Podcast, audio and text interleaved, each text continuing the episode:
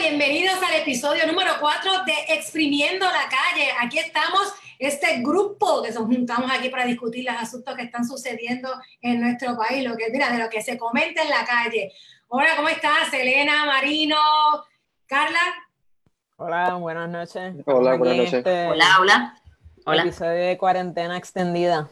Cuarentena extendida, así mismo es. Muchos ya este, pensaban que iban a salir de del, de esta época de cuarentena y de todas las limitaciones, pero pues no, eso lo discutiremos hoy en el programa. Pero, ¿qué tal si empezamos por hablar de quiénes son los verdaderos mantenidos del gobierno? No sé si ustedes han escuchado, ¿verdad? Muchísimo por ahí se habla de, ah, estos son unos mantenidos, y ah, estos son, y volvemos, los mantenidos, los mantenidos, los mantenidos, y a cada rato incluso eh, cuando salen noticias relacionadas a algunas ayudas que se han solicitado o algunas ayudas que se están ofreciendo a ciertas poblaciones, se les, habla, se les llama a los, mantenidos. Pero en estos días, digo, en estos días porque está caliente, pero la realidad es que esto viene pasando por décadas y por años. Ha salido a reducir una serie de personas o individuos que yo me pregunto si de verdad los mantenidos son los que reciben el pan, son los que nos compran ocho, son los que tienen la reforma, o los verdaderos mantenidos, ¿quiénes son? Vamos a ver, eh, ¿quién quiere comenzar a opinar hablando sobre quiénes son los verdaderos mantenidos de la vida? Y podemos enmarcarlo un poco en las vistas que está llevando a cabo la Cámara de Representantes sobre la fallida compra de las pruebas de coronavirus por un total de 38 millones, donde ahí se ha develado una serie de información y, este, una serie de, de, cómo ciertos grupos se han este, unido buscando beneficiarse eh, de unos virus que han llamado productivos. Y así por el estilo, y unos salarios que se están discutiendo, y en otro momento se han discutido otros salarios que se, eh, que se eh, consideran grandes o altos en, en comparación con lo que cobra el servidor público o con las situaciones reales del gobierno. así que, ¿quién de ustedes quiere comenzar? Mira, yo, es que precisamente ahorita estaba estaba reescuchando la vista de, en la que depuso Juan Maldonado, porque estaba haciendo eh, un recuento sobre, eh, o sea, estaba haciendo un, resumen de su deposición y estaba escuchando específicamente la parte que, que él estaba hablando sobre su trayectoria en el gobierno. Y, o sea, es una persona que ha vivido prácticamente el gobierno. Es verdad que él tiene otras empresas, eh, algunas no saben ni siquiera son tantas, que algunas no saben ni siquiera dónde están, eh, dónde fueron registradas, pero ajá, eso es otro tema.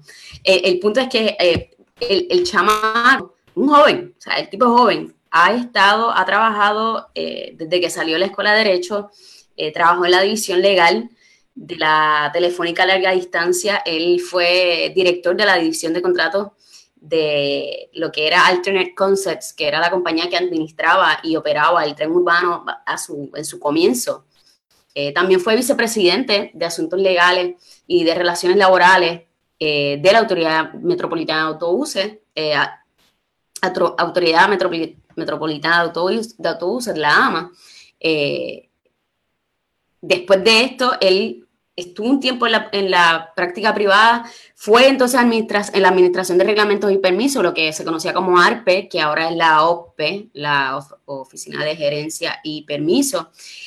Fue asesor legal del portavoz de la, del Senado, Roberto Arango fue después eh, asesor legal del presidente del Senado, Tomás Rivera Schatz, después fue eh, asesor de Jennifer González, después fue director de la oficina legal de, la Asociación de Empleados de Lela, después dirigió Transporte Marítimo. O sea, es, una persona que siempre ha estado en el gobierno ganándose unos sueldazos, porque esto es lamentablemente lo que paga el gobierno a, quienes están en unos puestos eh, como los que él ha tenido.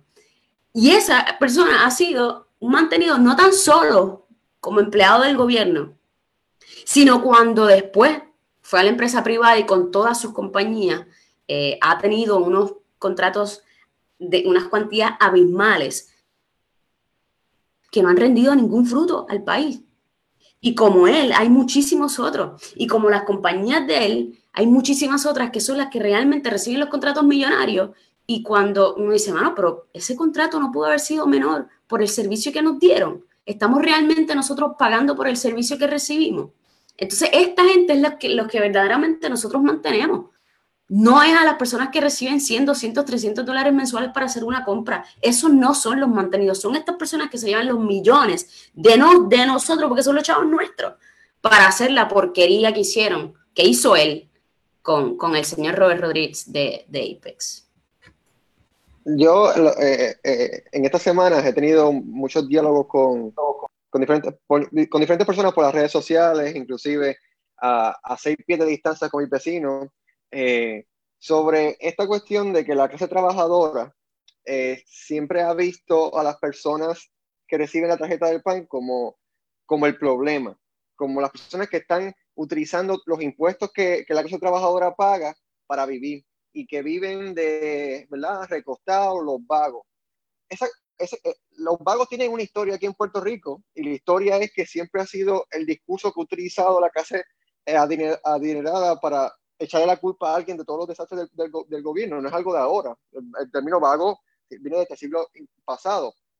Pero entonces, conocemos, vemos este tipo de casos que no es el primero de muchos de los que de los que hemos de los que hemos visto y de los que están pasando, porque estos son de los que salen a la luz, pero no quieres imaginarte las compañías aquí en Puerto Rico que, cambian de gobierno y siguen teniendo los contratos este, millonarios y, sobrevalorados, eh, porque esa es la otra parte.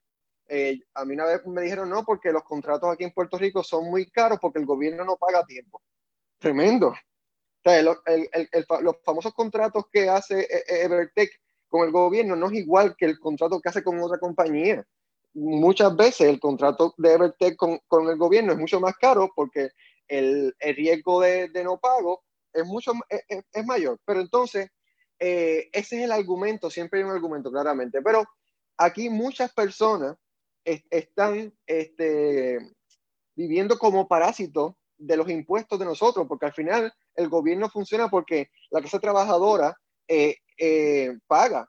Y claro, cuando la clase trabajadora ve este tipo de cosas, lo que hace es que intenta buscar todas las formas para no pagar, pagar los impuestos de, de manera correcta, que eso lo que hace es que agrava más el, el, el, problema, de cada redundancia. So, eh, nosotros vivimos en una sociedad donde siempre intentamos buscar un enemigo, pero claramente nuestros enemigos vienen de muchas partes, interna o externamente, y tenemos que estar pendientes, ¿verdad? Y tener un, y pedirle a nuestro gobierno la fiscalización correcta eh, para que este tipo de cosas no ocurra y que no existan estos eh, Juan Maldonado de la vida que digan que, el, que la pandemia le fue este, bastante productiva. Qué interesante eso, ¿verdad? Porque mientras hay gente que está viviendo sí del pan, pero óyeme, en comparación con lo que le llega a las personas del pan, ¿cuántos millones de diferencias hay? Muchísimas.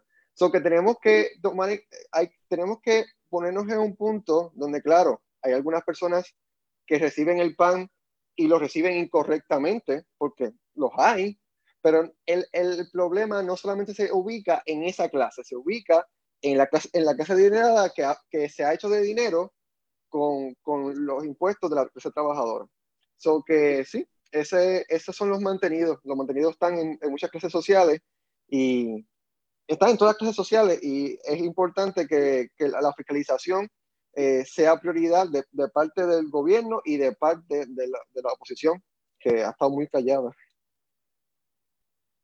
Yo creo que aquí hay muchos mitos. Me, y me llama la atención, Marino, cuando dice, hay, sí, hay mucha gente que vive del pan.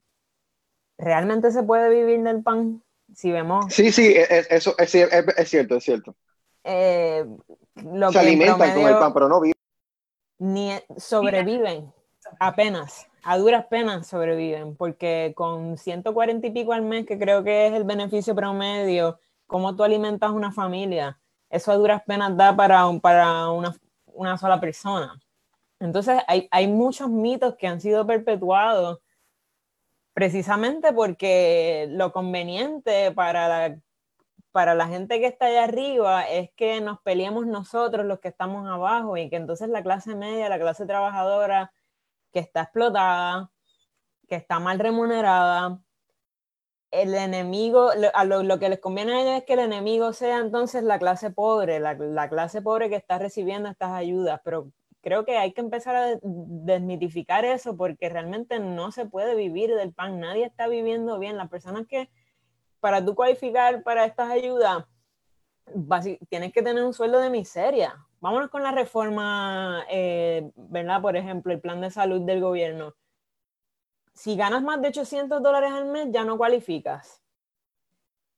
¿Qué, ¿Cómo realmente uno puede vivir bien con un sueldo de 800 dólares al mes? Cuando tienes tomas en consideración el pagar la renta, los peajes que nos suben todo el tiempo, la luz que nos suben todo el tiempo, agua, teléfono, gasolina y todos los gastos eh, recurrentes que uno tiene que tener. O sea, vamos, realmente podemos pensar que la gente que se beneficia de estas ayudas está viviendo bien y cómodo solamente de esas ayudas. No. Quería, quería este, hacer un, comentario relacionado a esto del PAN. Eh, en efecto, como bien dice y aclara Selena, nadie vive del PAN. el PAN es un suplemento, o sea, es una ayuda adicional para que las personas puedan, ¿verdad? Eh, parear quizás un poco, eh, suplir su necesidad alimentaria, pero sabemos que el, beneficio base son como aproximadamente unos 100, 110 dólares por persona eh, o sea, hablemos de una, de una pareja de ancianos, ¿verdad? Por hablar de, de algo. Eh, ponle que los dos cualifican, están en el matrimonio, 200 dólares al mes para alimentarse. Sabemos que ahora mismo, sobre todo, que hemos estado todo este tiempo en nuestras casas y que se ha estado consumiendo y se ha estado teniendo que ir a, hacer compras eh, con mayor frecuencia, si usted la suma, usted sabe que 200 dólares se le fue en los encarguitos en los encarguitos, ¿sabes? Que realmente nadie vive del PAN, nadie vive del, gobierno en términos de las ayudas. La gente que, quizás recibe esas ayudas, que es quizás lo que Marino se pudo haber referido, en el sentido de que hay algunas personas que, que quizás tienen unos ingresos que no reportan y los descualificarían, pero por otro lado, es como Selena dice, ¿cuán realistas son esas tablas para cualificar? Porque los salarios son tan miserables que realmente si tú lo que te ganas son mil y pico de dólares, por subirle un poco más de lo que Serena puso de ejemplo, cuando tú le quitas todos los, costos este, que, que hay, que, conllevan el, vivir, punto, el vivir, el tener casa, techo, agua, o sea, lo básico. Estamos hablando lo básico sin lujo. Eh, sabemos que con esos salarios este, no dan. Y entonces nos peleamos eh, con estas personas, eh, sin embargo, pasamos por alto en muchas ocasiones este, otro, este tipo de individuo que cada cuatro años está pendiente a quién ponen y a quién quitan para ver cómo se beneficia de, como bien mencionaste, Mario, tú, las contribuciones que tú y todos los que trabajan pagan. Este, sin embargo, a esos no se les critica, a esos al contrario. Eh, quizás se les critica ahora porque están estas vistas, pero pasan por debajo del radar este, durante muchos años. Y entonces volvemos, y realmente los mantenidos son los que reciben las ayudas económicas que tienen que hacer de tripas corazones y que muchas veces, aún con todo de ayuda, viven unas vidas, miserables. O aquellos que celebran de que van a hacer un bizcocho en forma de ventilador este, por todos los dineros que le han tumbado al pueblo. Hay algo bien importante en toda esta discusión y yo creo que es, más allá de todo lo que nosotros pensemos, es qué es lo que piensa el gobierno de este tema. ¿Cómo piensa el gobierno? Porque la manera en que piensa el gobierno eh, y, lo pone en práctica es la política pública que nosotros vamos a vivir. Y si nosotros observamos bien cómo piensa el gobierno, nos damos cuenta que ellos eh, de alguna manera les conviene, por un, por un asunto última, únicamente electoral, o sea, partidista, les conviene que haya personas que dependan de las ayudas, los subsidios, los respiros que le dé el gobierno, oh. eh, porque, por ejemplo, cuando Hubo una vista eh, para el, aumento de salario mínimo y para otros proyectos. La Junta de Control Fiscal nos dijo que podíamos vivir con mil dólares mensuales. Eh, MIDA, Cámara de Comercio, Centro Unido de Detallistas, nadie, nadie dijo que no. Nadie dijo que no se podía. Dijeron que ellos no podían, pero no dijeron que nosotros tampoco podíamos vivir con mil dólares mensuales. Hay un proyecto que está durmiendo el sueño de los, no sé cómo se llama eso, el sueño de los justos, creo que es que dicen un sueldo para, para subir el sueldo eh, mínimo a 8.25, que eso sigue siendo una miseria, es un dólar más por hora para una persona que tiene un part-time, digamos, son cuatro horas, son cuatro dólares más diarios. O sea, eso es, eso es nada. Entonces, eh, independientemente o más allá de lo que nosotros pensemos como, como individuos y como ciudadanos, qué piensa el gobierno de esto. Si, mientras el gobierno piense que, que, eso es, que eso está bien, que eso es positivo para ellos, nosotros no vamos para ningún lado. No vamos para ningún lado, a menos que obviamente nos expresemos ¿verdad? en la calle y en las urnas. Pero es, es muy lamentable que sea el gobierno quien a través de su política pública eh, permita o, o, perpetúe la pobreza y la dependencia de la gente. Eh, no, la, la, la, disculpa, la, dependencia es efectiva electoralmente. O sea, las ayudas que se están dando en, este, en, estos, en estos meses son porque estamos a meses de las elecciones, porque si esto no llega a pasar un, un año antes de las elecciones, no hubiese, yo, no considero, yo considero que no hubiese llegado a los 1.200 que, que todavía no terminan de llegar que gracias a la cuestión electoral es que en Estados Unidos este, el gobierno federal este, pudo eh, conseguir los 1.200. Aquí en Puerto Rico ni te digo. Están tratando de, de buscar la forma de seguir dándole a las personas y, y, y parte del, de mantener a la, a la, gente en sus casas todavía viene también por la cuestión eh, electoral porque la, la, gobernadora quiere proyectarse como que tiene control de todo. Pero eso son otros 20 El punto también es que... Eso, es otro, eso, es otro, tema que lo podemos discutir ahorita más adelante. Sí, este, eh, sí pero, quería, quería decir que la... Yo no considero que alguien viva del PAN, no sé, la, la ayuda no es suficiente para que alguien viva de eso. Eh, inclusive yo, yo también veo que el gobierno y las tablas hacen que la gente tenga que, para conseguirlo, tenga que hacer la trampa. O sea, porque son tan irreales las, exigencias, son tan irreales las exigencias que hace que la gente tenga que esconder sus ingresos y, y también conseguir ingresos por debajo de la, de, la, de la, mesa, como se dice, que por cierto, cuidado con eso del, de la, del PAU y toda la cuestión que están haciendo los sistemas de, de, de SORI, porque si tú estás registrándote ahí, el próximo año, cuando tengan toda tu información y sepan dónde hiciste tu, tu, suelo, te van a cobrar todo lo que no habías dicho antes. So, eh, ellos, ellos están dando, pero también están buscando cómo, cómo recuperar lo que, lo que han dado. Porque el, dinero no se saca, el dinero no se saca debajo de, de, de, un cofre que encontraron los piratas.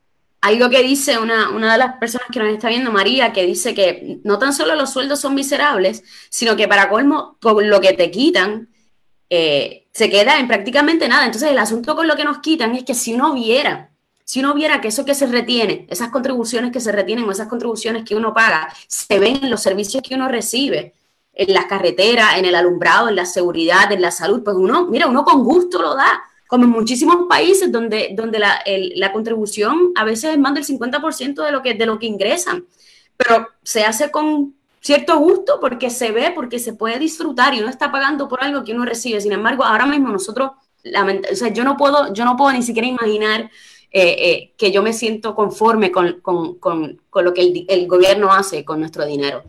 Hablando de dinero y hablando de, de, ¿verdad? Eso que acabas de mencionar, de que si quizás este, tú eh, tienes que contribuir cierto por ciento mayor incluso de contribuciones sobre este, lo que trabajas, sobre el ingreso, pero entonces sales y ves los resultados en términos del servicio que como ciudadano recibes. ¿Qué opinan? ¿Qué opinión les merece el salario de 21 mil dólares eh, al mes que está recibiendo el nuevo, el secretario que, lleva dos meses este, como secretario de, de, salud, el doctor Lorenzo González, y que ha estado eh, en discusión pública uh, los pasados dos días eh, donde de hecho es un contrato, porque tampoco él, eh, porque es la nueva modalidad, y de unos cuatro años para acá, donde como por ley hay unos topes de salario establecidos para esas, por esos puestos, lo que hacen es que los contratan para poder, ahora digo el marino, también hacen la trampa de esa manera, o sea, no solamente el que recibe el PAN, el que recibe el plan 8, que tanto se señala, por eso es que vuelvo y digo, ¿quiénes son los mantenidos? Este, porque a ellos, a los del PAN, a los plan 8, a la reforma se les juzga y, se, y, se, y, se, y hay prejuicios sobre ese tipo de, de, población y esos sectores. Pero y este otro sector que entonces el salario establecido tope para poder dirigir una agencia de gobierno es tanto, pero ese no es el que yo quiero, yo quiero más. Porque yo pues eh, entiendo que me lo merezco y pues tú... Porque yo soy el especialista. Eh, sí, pero entonces, entonces lo, que, hay que preguntarse mm. también es, la, este, el título que se le da al empleado de gobierno es servidor público. ¿Cómo guarda relación esto, ¿verdad? el servicio público con este tipo de salario que no estoy hablando de que en el sector privado se lo puedan ganar, estoy hablando del sector público.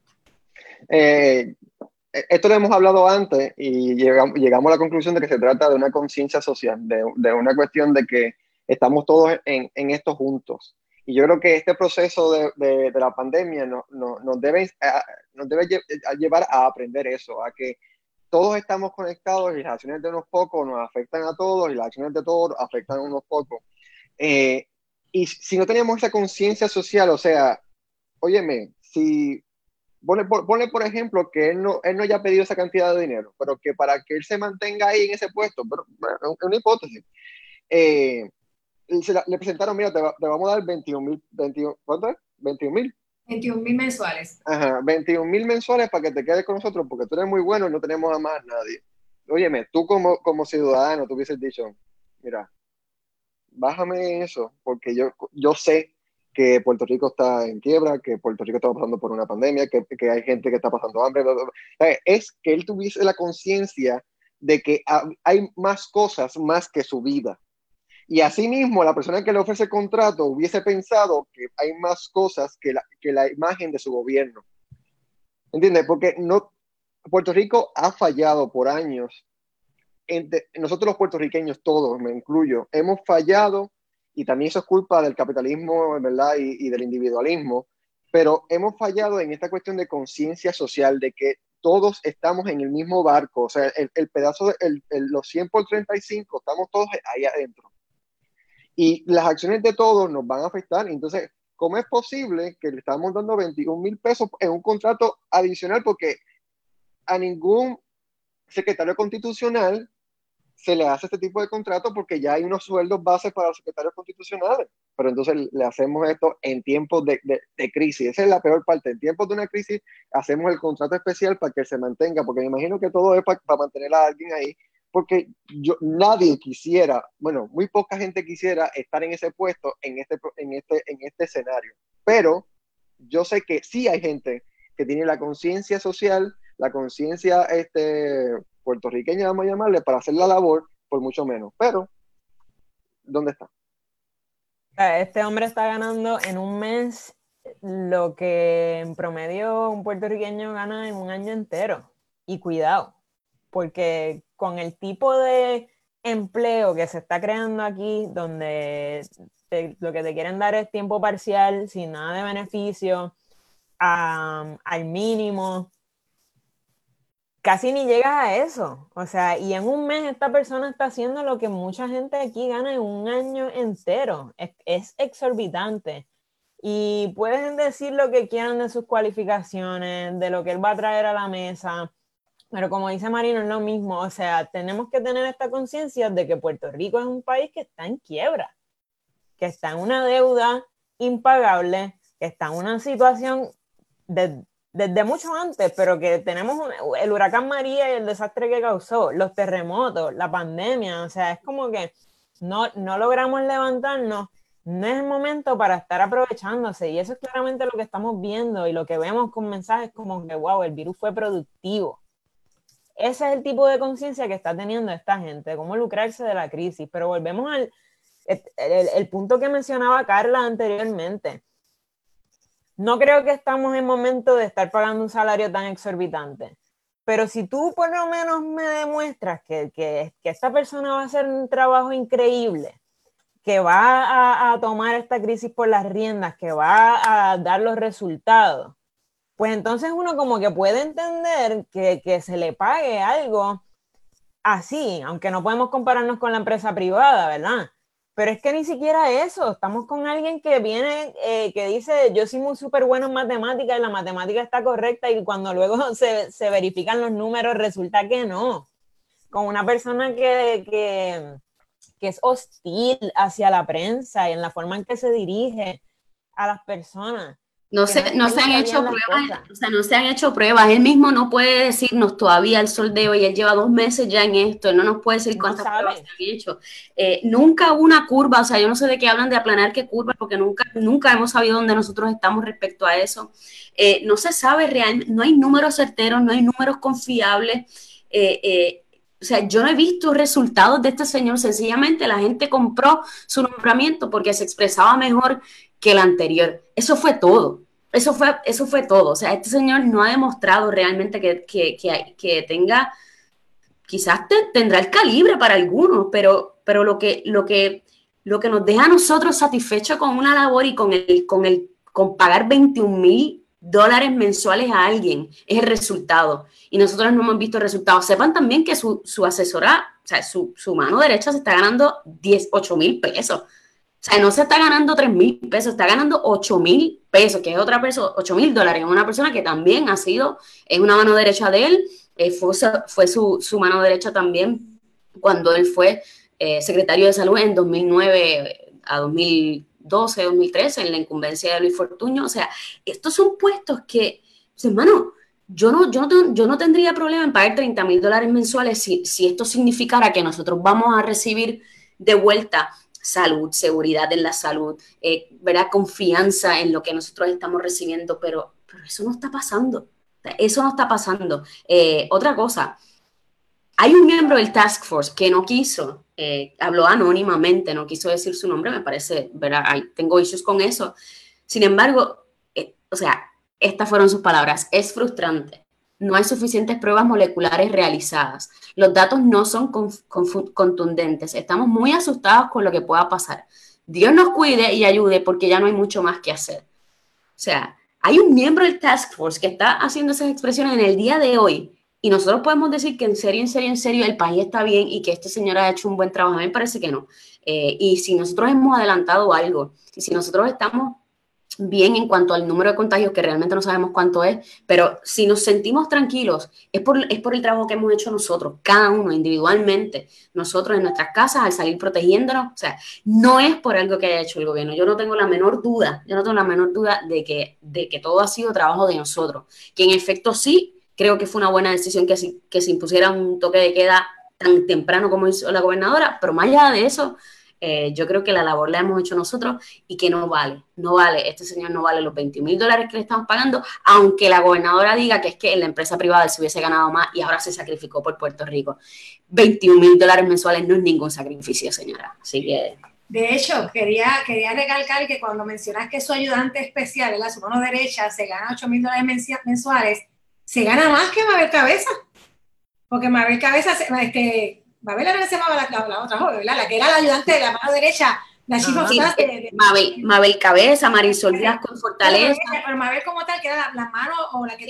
Maribel, Mabel, Mabel se ganaba 7.500. Y sepan que esta señora ha tenido otros contratos también de casi 90 mil pesos al año. O sea, como mano derecha. ¿Tú sabes que una mano derecha que se gane 90 mil pesos en el servicio público? En el servicio público. Casi lo mismo que se, ganan, que se ganan muchos jefes de agencia. Porque hay otros jefes de agencias que obviamente no tienen este tipo de salario. Y hay ayudantes especiales en, en, en, agencias públicas que se ganan casi lo mismo que un jefe de agencia.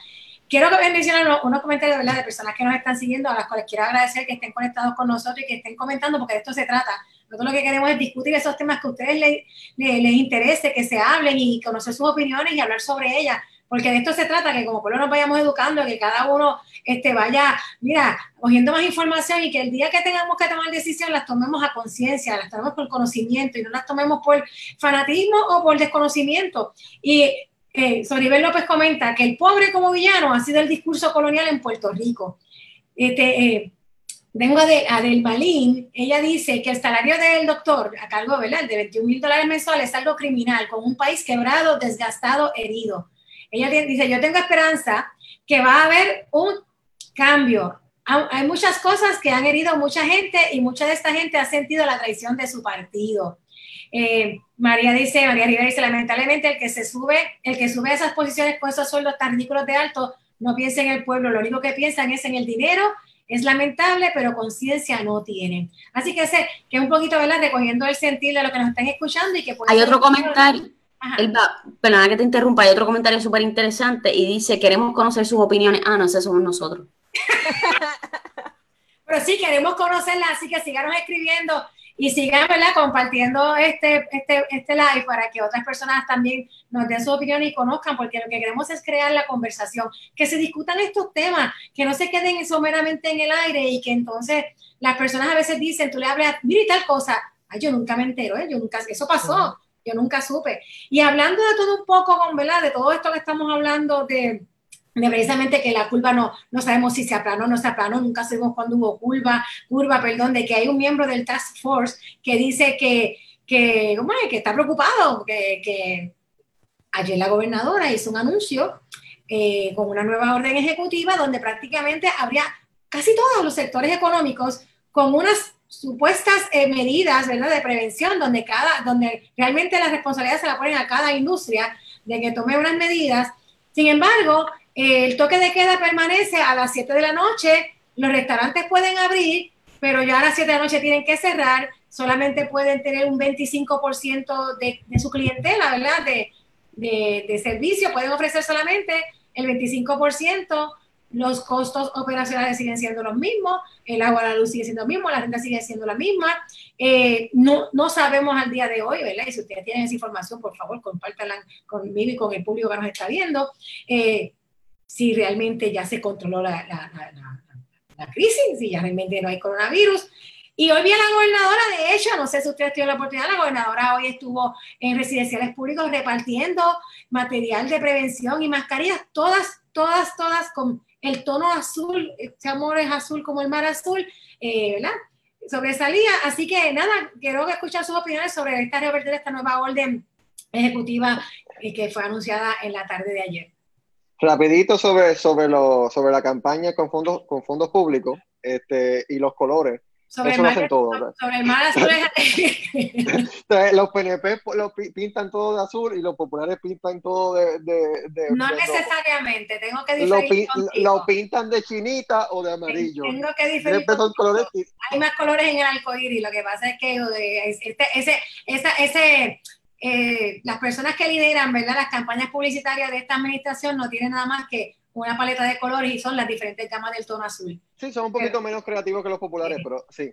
Este, pero en la, en la, cuestión sobre la bajando la curva, inclusive en la en la conferencia de prensa, ella dijo, miren la, miren la curva, cómo ha bajado. Y desde la televisión tú no veías la curva. O sea, tú no veías la gráfica que ella estaba hablando de que estaba bajando. Entonces yo como que, ajá, entonces, en la mesa. Digo, pero, pero, espérate, Marino, pero eso no es culpa de ella, eso es, eso es el el director que está ponchando. Eso. Claro, claro, pero yo lo veo como una metáfora de lo que realmente está pasando, de que no tenemos la data. Ellos tienen una data ahí que no se veía, pero sí, eh, eh, lo veo como metafórico eso. El punto es que allí en la mesa, del, eh, en, la, en el centro de convenciones, estaba todo el mundo menos la especialista en salud. ¿Qué cosa, no? Entonces, la... No fueron invitados. Eh, exacto. Estaban allí todos los representantes del sector económico, en cierto modo, begging, por favor, este, vuelvan a hacer a, a, la gente a gastar dinero, porque para que es como que, o sea, necesito de ustedes para que gasten dinero. ¿Y qué cosa? Como bien dijo Selena, que el dinero, que el dinero, que el dinero, los 1.200 iban a llegar, Selena lo dijo en este programa, en el primer programa, nosotros somos Selena es la primera que lo dijo. La, primicia la tuvimos aquí, que yo dije, los, chavitos van a empezar a llegar y se van a empezar a desembolsar los fondos cuando empiecen a abrir Plaza Las Américas y empiecen a, reactivar la economía. Y efectivamente. Porque de la misma forma. Por eso es importante que, Marino, Marino, por eso es importante que ustedes nos sigan y escuchen exprimiendo la calle, porque así usted se entera cuando las cosas van a pasar. Exacto. Porque de la misma forma que hay gente que necesita, ¿verdad? Esas ayudas como el PAN y, lo que, y todas las ayudas que estamos eh, hablando, igualmente hay gente del sector económico que necesitan que la gente que tiene esas ayudas las gasten. O sea, aquí no se trata de que tú ahorras o guardas chavitos para, para, la próxima crisis, para la temporada de huracanes. No, no, no. Sal y gasta los 1.200 para que nosotros sigamos eh, haciéndonos más ricos y sigamos este, eh, acumulando más capital porque queremos, porque esa es la, esa es la mejor parte. Primero, los bancos tienen este, unos sistemas de seguro para cuando las compañías así de grandes pierden dinero.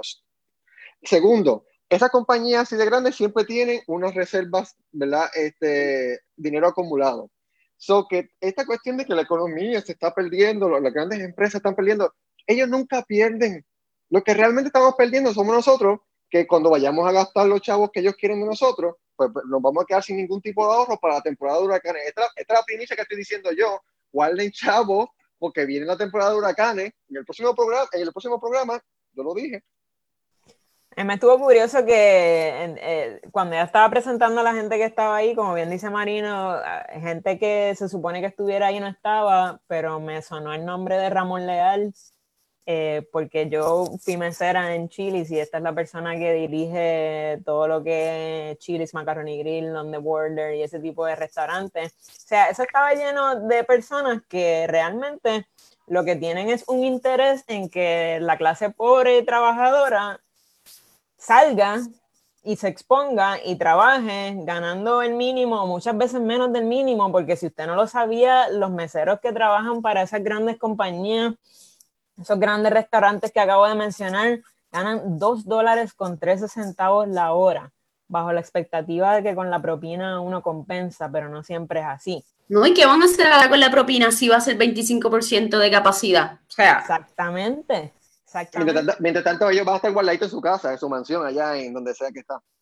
Eso es lo que siempre he dicho. La, la, idea es poner a esta gente a que se expongan ellos, que sigan generando dinero, que sigan moviendo la economía, que sigan generando, pero ellos van a estar guardaditos en sus casas. Ninguno de ellos se va a estar exponiendo ni va a estar sirviendo a la gente directamente.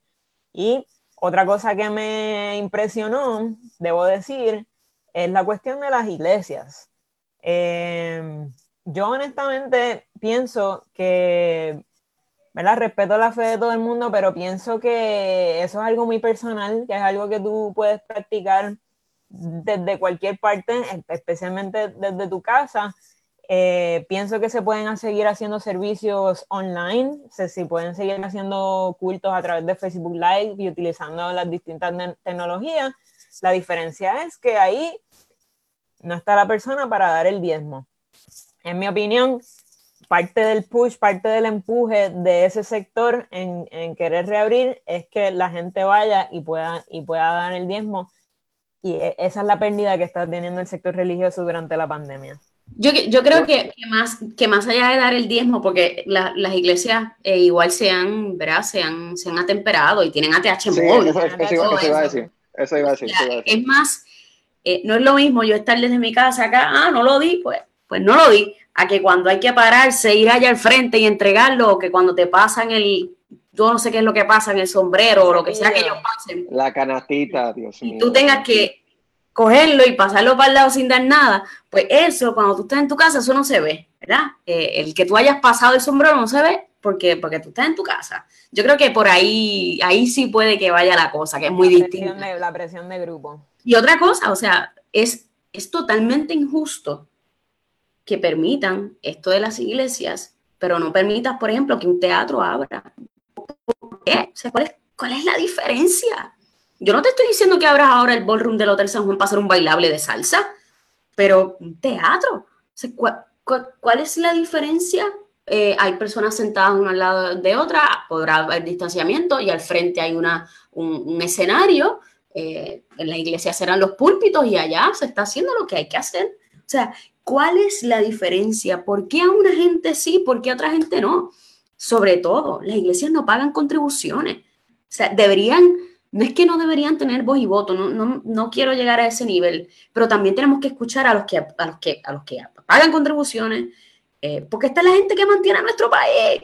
O sea, son los que mantienen, quienes pagan las contribuciones son los que mantienen a nuestro país. Así que la industria eh, del, entretenimiento, que ahora mismo no puede haber conciertos, ¿verdad? Pues si no puede haber conciertos masivos, si no puede haber estos paris brutales donde hay mucha gente aglomerada, abran las salas de teatro. En las salas de teatro eso le da trabajo a mucha gente, o sea, le da empleo a mucha gente. Es un esparcimiento que hace muchísima falta, así que yo de verdad que no entiendo eh, las decisiones. Estoy de acuerdo contigo, pero creo que la diferencia está en que la clase artística no es un grupo con, esfuerzos concertados en poner políticos en puestos de poder para adelantar sus intereses. Y el sector religioso. Claro, claro.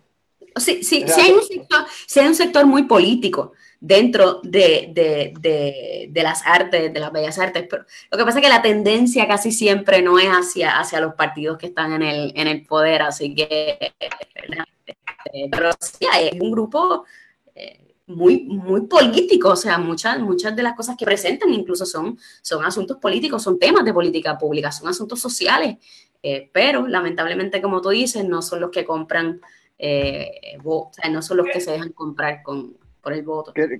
Quería mencionar dos cositas rápido. Este, la primera, eh, sobre la economía y específicamente sobre esto de, salvar la economía. Eh, yo, soy cientista político, mi, preparación es ¿verdad? En, relaciones internacionales y estuve eh, viendo diferentes casos y cómo han hecho esta cuestión de, mantener la economía. Tan cercano como República Dominicana, mira lo, que, mira lo que hizo el gobierno. El gobierno le dijo a todos los empresarios estos que estamos nosotros criticando, este, que tenían que, aunque los empleados no fueran a trabajar, seguir pagándole el sueldo. Y que pagaran el 50% del sueldo y que el gobierno se encargaba de pagar al otro 50%, o sea, apoyando al que trabaja. ¿Por qué eso no lo hacen aquí? Porque la, la economía de nosotros es para que sigamos gastando, gastando, gastando. Lo segundo, como cristiano, estoy en contra de que, de que se abran las iglesias. Y, yo sé que muchas iglesias no van a, abrir y no son parte, ¿verdad?, de, de, esa, de lo que representó la, la persona que fue allí a, hablar por todas las iglesias. Eh, definitivamente la iglesia se puede ante, a tempradas circunstancias, sean a tempradas circunstancias, eh, las personas eh, siguen enviando la, el diezmo por la manera como, como, como dijo la, la, compañera Carla Cristina y con, eso que la, el, el, Espíritu Santo se puede seguir moviendo aunque sea por su. Quiero, quiero este, relacionado a, a, lo de que trajo Carla de la industria, de las personas que representan el sector artístico. Eh, la realidad es que sí, eh, ellos tienen unos, eh, sí, expresan a través del teatro y a través de canciones, a través de otras formas de expresión artística, su forma de pensar y sus ideales, pero quizás de lo que se refiere eh, Selena, y me, me, me, me corrige Selena, es que no han sido hábiles en poder lograr posiciones que le ayuden a, por lo menos tener una voz de, que impacte y que sea provechosa, porque miren, ¿saben qué? Sobre todo en esta cuarentena nos hemos dado cuenta de la importancia que tiene el sector artístico, porque nos han mantenido, incluso ellos se han mantenido este, creando para buscar la manera de mantenernos entretenidos a nosotros dentro de esta crisis. Ellos no saben, no saben qué hacer, y te estoy hablando desde el artista más, más ínfimo hasta artistas reconocidos internacionales locales, vamos a hablar de aquí, de Puerto Rico. Y, y yo digo, ¿sabe? Que realmente es un sector bien importante y me parece bien injusto, como bien dice, que, que si puedan abrir unas áreas donde se puedan este, congregar gente, hablando, hablemos de iglesias, hablemos de centros comerciales también. Y entonces, en los teatros, no se pueden tomar medidas para que esa industria siga corriendo y siga produciendo y ellos también tengan, volvemos, hablamos, no queremos tener mantenidos por el gobierno, sin embargo, lo que hacemos es propiciar que la gente siga quedando sin sus ingresos económicos, porque no hablemos de que todavía el día de hoy, a más de 64 días de haber decretado este, el toque de queda, todavía hay personas que no han recibido un centavo, un centavo, porque sí ya empezaron a soltar el dinero como bien anunció Serena en primicia, de que una vez fueran a abrir los sectores económicos iba a empezar a llegar el dinero. Pero hay otros que no han recibido un centavo y esto no son cuentos de camino, son personas incluso cercanas a nosotros mismos que nos han dicho y se pasan escribiendo en diferentes chats, mira, te llegó algo, a mí no me ha llegado nada. Y llevan meses sin recibir nada. Y no hablemos de la necesidad que hay en la comunidad. Y en estos días yo lo he estado viendo este, de cerca, bien crudo, es bien triste lo está viviendo la mayoría del pueblo del país y por eso es que quizás indigna tanto también, volviendo al tema de los salarios y de aquellos que se creen que son los, los, listos y los más profesionales y los más eruditos y vienen y hacen la trampa para, para, para, para aprovecharse de la, de, la, de la, tragedia de otros y ganar dinero y otros que no pueden servir al, no pueden ir al servicio público con unos salarios realmente, ¿verdad?, que sean más reales a la situación del país. Quería comentarle dentro de toda esta apertura, este, bueno, déjame, antes que todo, ¿verdad? Para, para, para mencionar, este, este del Malín, este, comenta que, que el huracán, los temblores y el coronavirus vinieron para desenmascarar a todo ese banco de talentos, que son personas sin preparación, que estaban ubicados en puntos estratégicos para proteger los intereses de un partido. Por eso al momento de la crisis, cuando ven dinero, buscan sus contratistas que siempre los recompensarán con la ganancia para sus campañas.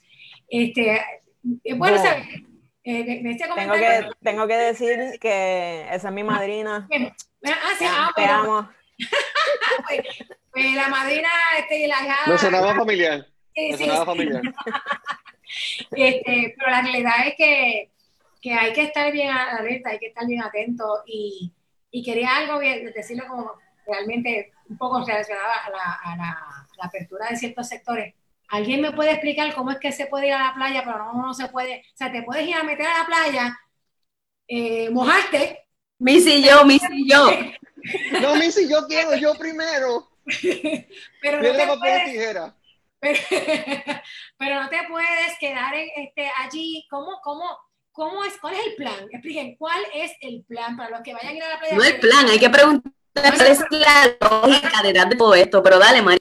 No, no, pero déjame, déjame decir, porque hoy salió una, una, noticia donde dicen, ¿verdad?, para anunciar las, aquellas actividades permitidas durante este fin de semana, que de, que de hecho es fin de semana largo, tradicionalmente, es, lo que llaman el Memorial Day Weekend, y este fin de semana pues va a seguir siendo bien largo porque estamos así desde hace 60 y pico de días. Pero sacan esta noticia donde dicen aquellas estas actividades recreativas este fin de semana que el gobierno va a permitir. Y entre ellas pues mencionan que, ¿verdad? que, que puedes este, nadar, hacer snorkeling, remar kayak, paddleboard, canoa, surfear en todas sus O sea, ya los surfers no los van a coger preso, no los van a meter preso siempre y cuando estén en el agua. Windsurfing, caminar, correr, trotar, calistenia, observación y fotografía de aves, navegación recreativa. Los que están en los botes no tienen problema. Se pueden montar 20 en un bote porque eso es navegación recreativa. Ahí no hay peligro. Este, pesca recreativa la modalidad de captura y liberación. Y entre otras cosas, pero realmente quería, ¿qué opinión tienen ustedes al respecto sobre cómo se hacen estas cosas sin, sin, sin violar la ley. Ahí están las inconsistencias. La primera inconsistencia es que estas eh, actividades recreativas son para despejar la mente. Pero entonces las artes, lo que estábamos hablando nosotros, las artes no son para despejar la mente. Las artes no se, las artes se quedan todavía por FaceTime o whatever, por, por el servidor que sea. Y entonces te dice que, mírate esto, te dice, puedes ir a la playa, pero no te puedes quedar, no te puedes este, estacionar puedes mojarte, ¿verdad? Pero tienes que andar con mascarilla. Pero, pero si estás corriendo en la playa, no, no tienes que andar con mascarilla. Si estás caminando, sí. So, que yo les recomiendo a la gente que cuando vayan a la playa sin mascarilla y venga la policía, sal corriendo porque estás corriendo y, y corriendo no tienes que utilizar mascarilla. Entonces, son un montón de inconsistencias. De, yo no sé cómo lo van a poner a, a, a, funcionar. Eso va a ser un desmadre, definitivamente. Eh, y, y, y, no va a poder porque no tienen las suficientes policías en las playas para, monitorear esto. Los barcos que, puede, que puedes irte a, de puerto en puerto, no te puedes bajar en ninguna playa. Pero entonces, pero tú me estás diciendo que sí puedo ir a una playa, pero no puedo, si estoy en el banco, no puedo ir a la playa. Otra inconsistencia más. ¿Cuánta gente puede ir en el barco? Lo que, la tripulación de acuerdo a la cantidad del, banco, del barco. Pero si es un yate, pues que pues puede ir, porque aquí hay yates, o sea que esto, este tipo de políticas realmente lo que está beneficiando, desde lo que venimos hablando desde el principio, es aquellos mantenidos de ahí arriba, que, que quieren, eh, que, quieren que, que, le abran sus comercios y ellos irse a disfrutar la ganancia en el barco. Carla, ¿qué tienes que decir al respecto? Es que de verdad a mí me da mucha risa porque no hay consistencia nuevamente, o sea, no la hay. Entonces, esta, eh, mira si, si se trabaja improvisadamente, aunque nos hagan creer que no. Que, o sea, Memorial Day no se inventó hoy a las 3 de la tarde. Memorial Day lleva desde que Memorial Day está. Entonces, ¿cómo tú ayer te paras frente al país a decir toda esta orden ejecutiva que tiene 40 páginas, a decirle cómo abriste, cómo vas a abrir eh, la economía, las playas, el acceso a las playas, para hoy decir, ah, espérate, espérate, espérate, que por ahí viene Memorial Day, déjame entonces darte otra, o sea, lo voy a flexibilizar un poco, o sea, eh, la, la improvisación es tanta y, y, las bases, el sentido común y la lógica que utiliza este gobierno para tomar decisiones, de verdad que dan un poquito de miedo. Me dan risa, pero a la misma vez es peligroso, porque decimos, pero en manos de quién nosotros estamos. O sea, yo lo que voy a hacer es que mañana yo voy a la playa, yo voy a coger, yo me voy a tirar en la arena con mi chapaleta y la, y la máscara, y la máscara, y la máscara de snorkel al ladito. Si viene un guardia, me la pongo y me zumbo para la playa. O sea, porque, que, o sea, no, no sé, el, el, yo creo que deben ser más claros y más honestos. Es bien fácil si tú le eres honesto al pueblo, porque yo entiendo lo que quieren decir. Mira, no puede, no puede parecer un día, un 4 de julio, porque obviamente el distanciamiento social, el distanciamiento físico no se va a guardar, no se va a respetar. O sea, mire, no haga pari en la playa. Yo puedo entender lo que quieren decir, pero sea honesto y dígalo. Sea honesto y diga, mire, ¿sabe que este es un buen momento para aprovechar? Nuestro país es un país completamente de costa. Vamos a aprovechar otras playas. No se aglomeren todos en las mismas playas. Que haya, que haya que la policía sirva para algo y sirva para poner orden. Pues mira, ya este espacio está lleno, vamos, entonces utilicen otros espacios. Somos un país de costero, vamos a ver otras playas. Si usted es de Manatí, vaya y no hay que restringir, ¿verdad? Pero usemos el sentido común, pues mira, pues voy a la playa que me queda más cerca, o sea, para que no se aglomere todo el mundo en Ocean Park, todo el mundo en Cerro Gordo, todo el mundo en, o sea, que, que la idea sea que, que no todo el mundo esté junto, pero sí podemos hacer uso de nuestras costas, de hello, es naturaleza, nuestros ríos, pero si, si hubiese honestidad y apertura de parte del gobierno, yo creo que la gente lo tomaría, hubiese más receptividad de parte de nosotros. Pero es como esta cosa de, de sí, pero no, pero te puedes, puedes zumbarte, pero no te puedes quedar. Es como, mano, séme honesto, dime que tú no quieres un party en la playa. Y ya, y yo lo puedo entender. De la misma forma que al principio no querías un party en las casas, porque se entiende, tiene sentido, es lógico pues dímelo, mira, no podemos hacer un party en la playa, señora, ya. Pero esta cosa, esta ambigüedad es, detrimental para ellos. Es inconsistencia. A mí me entristece mucho que al día de hoy eh, personas que tengan el sueño de entrar al mundo de las artes sigan recibiendo el, eh, comentario tipo, ay, te vas, a, eh, te vas a morir de hambre, no estudies eso, estudia otra cosa de lo que puedas sacar provecho, te vas a morir de hambre.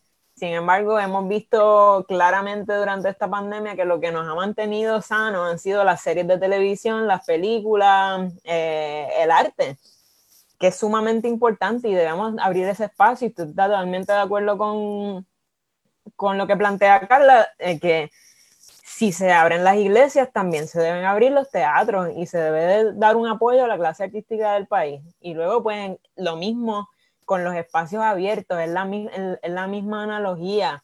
¿Cómo se permite eh, la aglomeración de gente en, en, Costco, donde hoy pasé por allí y vi la fila casi dándole la vuelta al establecimiento, la gente afuera, unos pegados al lado del otro, lo mismo en Walmart, en, en las diferentes megatiendas que, que están abriendo, pero entonces no podemos tener el espacio para estar en la naturaleza, en la playa, en el yunque, con los árboles, que es terapia, que es terapia también, que nos ayuda a mantener esa salud mental que es tan necesaria y que está tan mal en el país, incluso desde antes de la pandemia. Así es, la realidad es que, hay mucha inconsistencia en todo esto que, que, que anunciaron ayer y de la forma en que se va a en la, en la, aplicación de esa orden ejecutiva. Eh, tengo que compartir un mensaje que nos escribieron, ¿verdad? De una idea que nos la da eh, él, bueno, yo sé que es el Bamarí, el Manchester. Ella dice, bien fácil, te bajas del carro, te das el chapuzón y te regresas al carro, rinse and repeat. O sea, que eso es...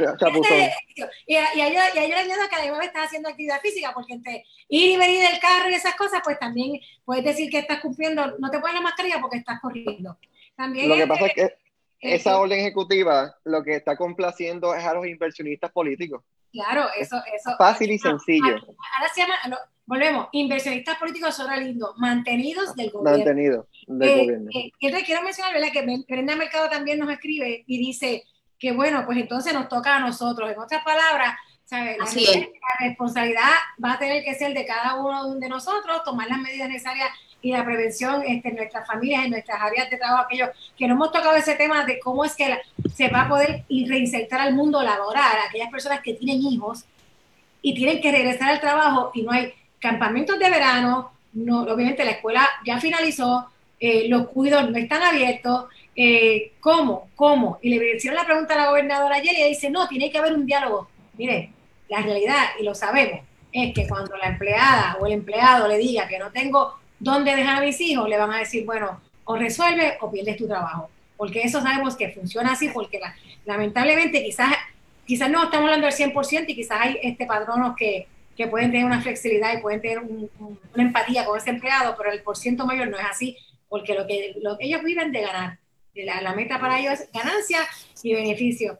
Así va a ser, y por seguro que ahí está la razón. Eh, eh, te niegas a ir a trabajar, pues no es que te estamos despidiendo, es efectivamente una renuncia de tu parte, no tienes derecho a desempleo, no tienes derecho a los incentivos, no tienes derecho a nada. Es poner a la clase trabajadora entre la espada y la pared, sin, sin ofrecer ningún tipo de, de, de, de ayuda que realmente pueda mover las cosas como ellos dicen que las quieren mover. ¿Quieres reactivar la economía? ¿Quieres que la gente salga a trabajar? Ofrece las ayudas necesarias para que eso sea posible, con protocolos de forma segura y con las ayudas para que la gente que tiene niños pueda hacerlo. Pero de lo contrario, lo que estás haciendo es tirando a la familia a, la calle, básicamente, porque ni le estás dando la posibilidad de reinsertarse al trabajo, ni le estás dando la posibilidad de generar un ingreso cuando efectivamente eso se va a considerar como una renuncia y entonces no cualificas para nada. Aquí, el, eh, como dije también en otro programa, para mí la meta es no pagar el desempleo y que la gente tenga que volver a sus trabajos de miseria de 7.25 la hora y seguirse exponiendo y que conste que, eh, aclaro, que hablaron de trabajo remoto, pero no todos los trabajos se pueden hacer remotos. Hay trabajos que requieren la presencia física de la persona, así que no aplica, eso de remoto no aplica a todos los trabajos. Pero nada, creo que ya llevamos casi, casi llevamos aquí una hora. Es que hay muchos temas, hay mucha información.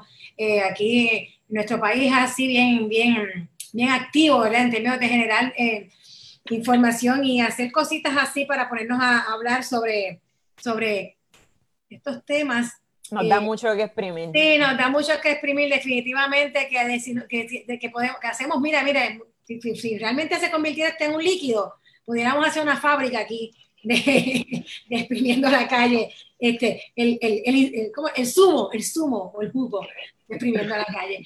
Pueden estar pendientes a nosotros para que sigan exprimiendo la calle con nosotros en Facebook y en Instagram. También estamos en formato podcast en, en Anchor Apple Podcast, Spotify, para que nos escuche en vez de ver estas caras tan bonitas. Este, y puedas, eh, no, mira, nos pueden escuchar y nos pueden ver también. Igual, también nos pueden ver en, los live, ¿verdad? Que se van a quedar siempre en, en esta cuenta de Facebook. En Facebook también nosotros compartimos noticias para que estés al tanto de lo que está pasando. Síguenos y comparte los videos para que todo el mundo sea parte de la conversación y podamos exprimir la calle.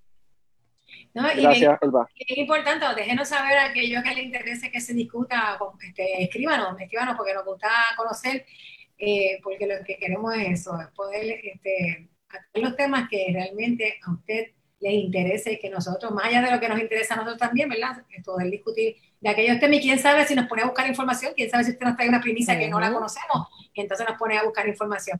Así que no sé si Carla, Selena quieran decir algo antes de que nos despidamos por este episodio. No, que gracias, que gracias a todos por, la sintonía y, que estén pendientes, exacto, que compartan noticias y compartan cualquier información, incluso este, algo que usted quisiera, asuntos de la comunidad, que usted quisiera que se resolvieran, eh, de ayuda a la comunidad. Yo creo que eso es bien importante. Estamos en un momento en que quizás tenemos eh, algunos menos que otros, pero un poco más de tiempo y flexibilidad para, para, poder ayudar a otros. Así que yo creo que eso es algo bien importante, es una de nuestras misiones. Eh, y gracias, gracias por la sintonía. Gracias a todos por, la sintonía, por sus comentarios, por estar con nosotros. Por favor, cuídense, protéjanse, porque queda claro que nos toca a nosotros. El gobierno no va a venir a salvarnos. Madrina, te amo, gracias por el apoyo. Bueno, pues muchas gracias a todos. Gracias, buenas noches. Hasta la próxima vez que usted vea, mira, denle like a nuestra página para que se entere cada vez que nosotros, ¿verdad?, venimos con un nuevo programa. Gracias a todos ellos que sintonizaron este, durante esta transmisión en vivo y todos aquellos que nos van a escuchar más adelante. Así que nos vemos, será hasta la próxima y usted siga con nosotros exprimiendo la calle. Bye, cuídense.